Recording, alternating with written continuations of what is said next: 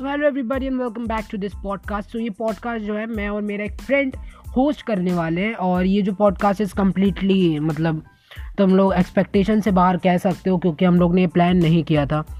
लेकिन आज फाइनली ये चीज़ें हो रही हैं, काफ़ी अच्छा लगता है मुझे।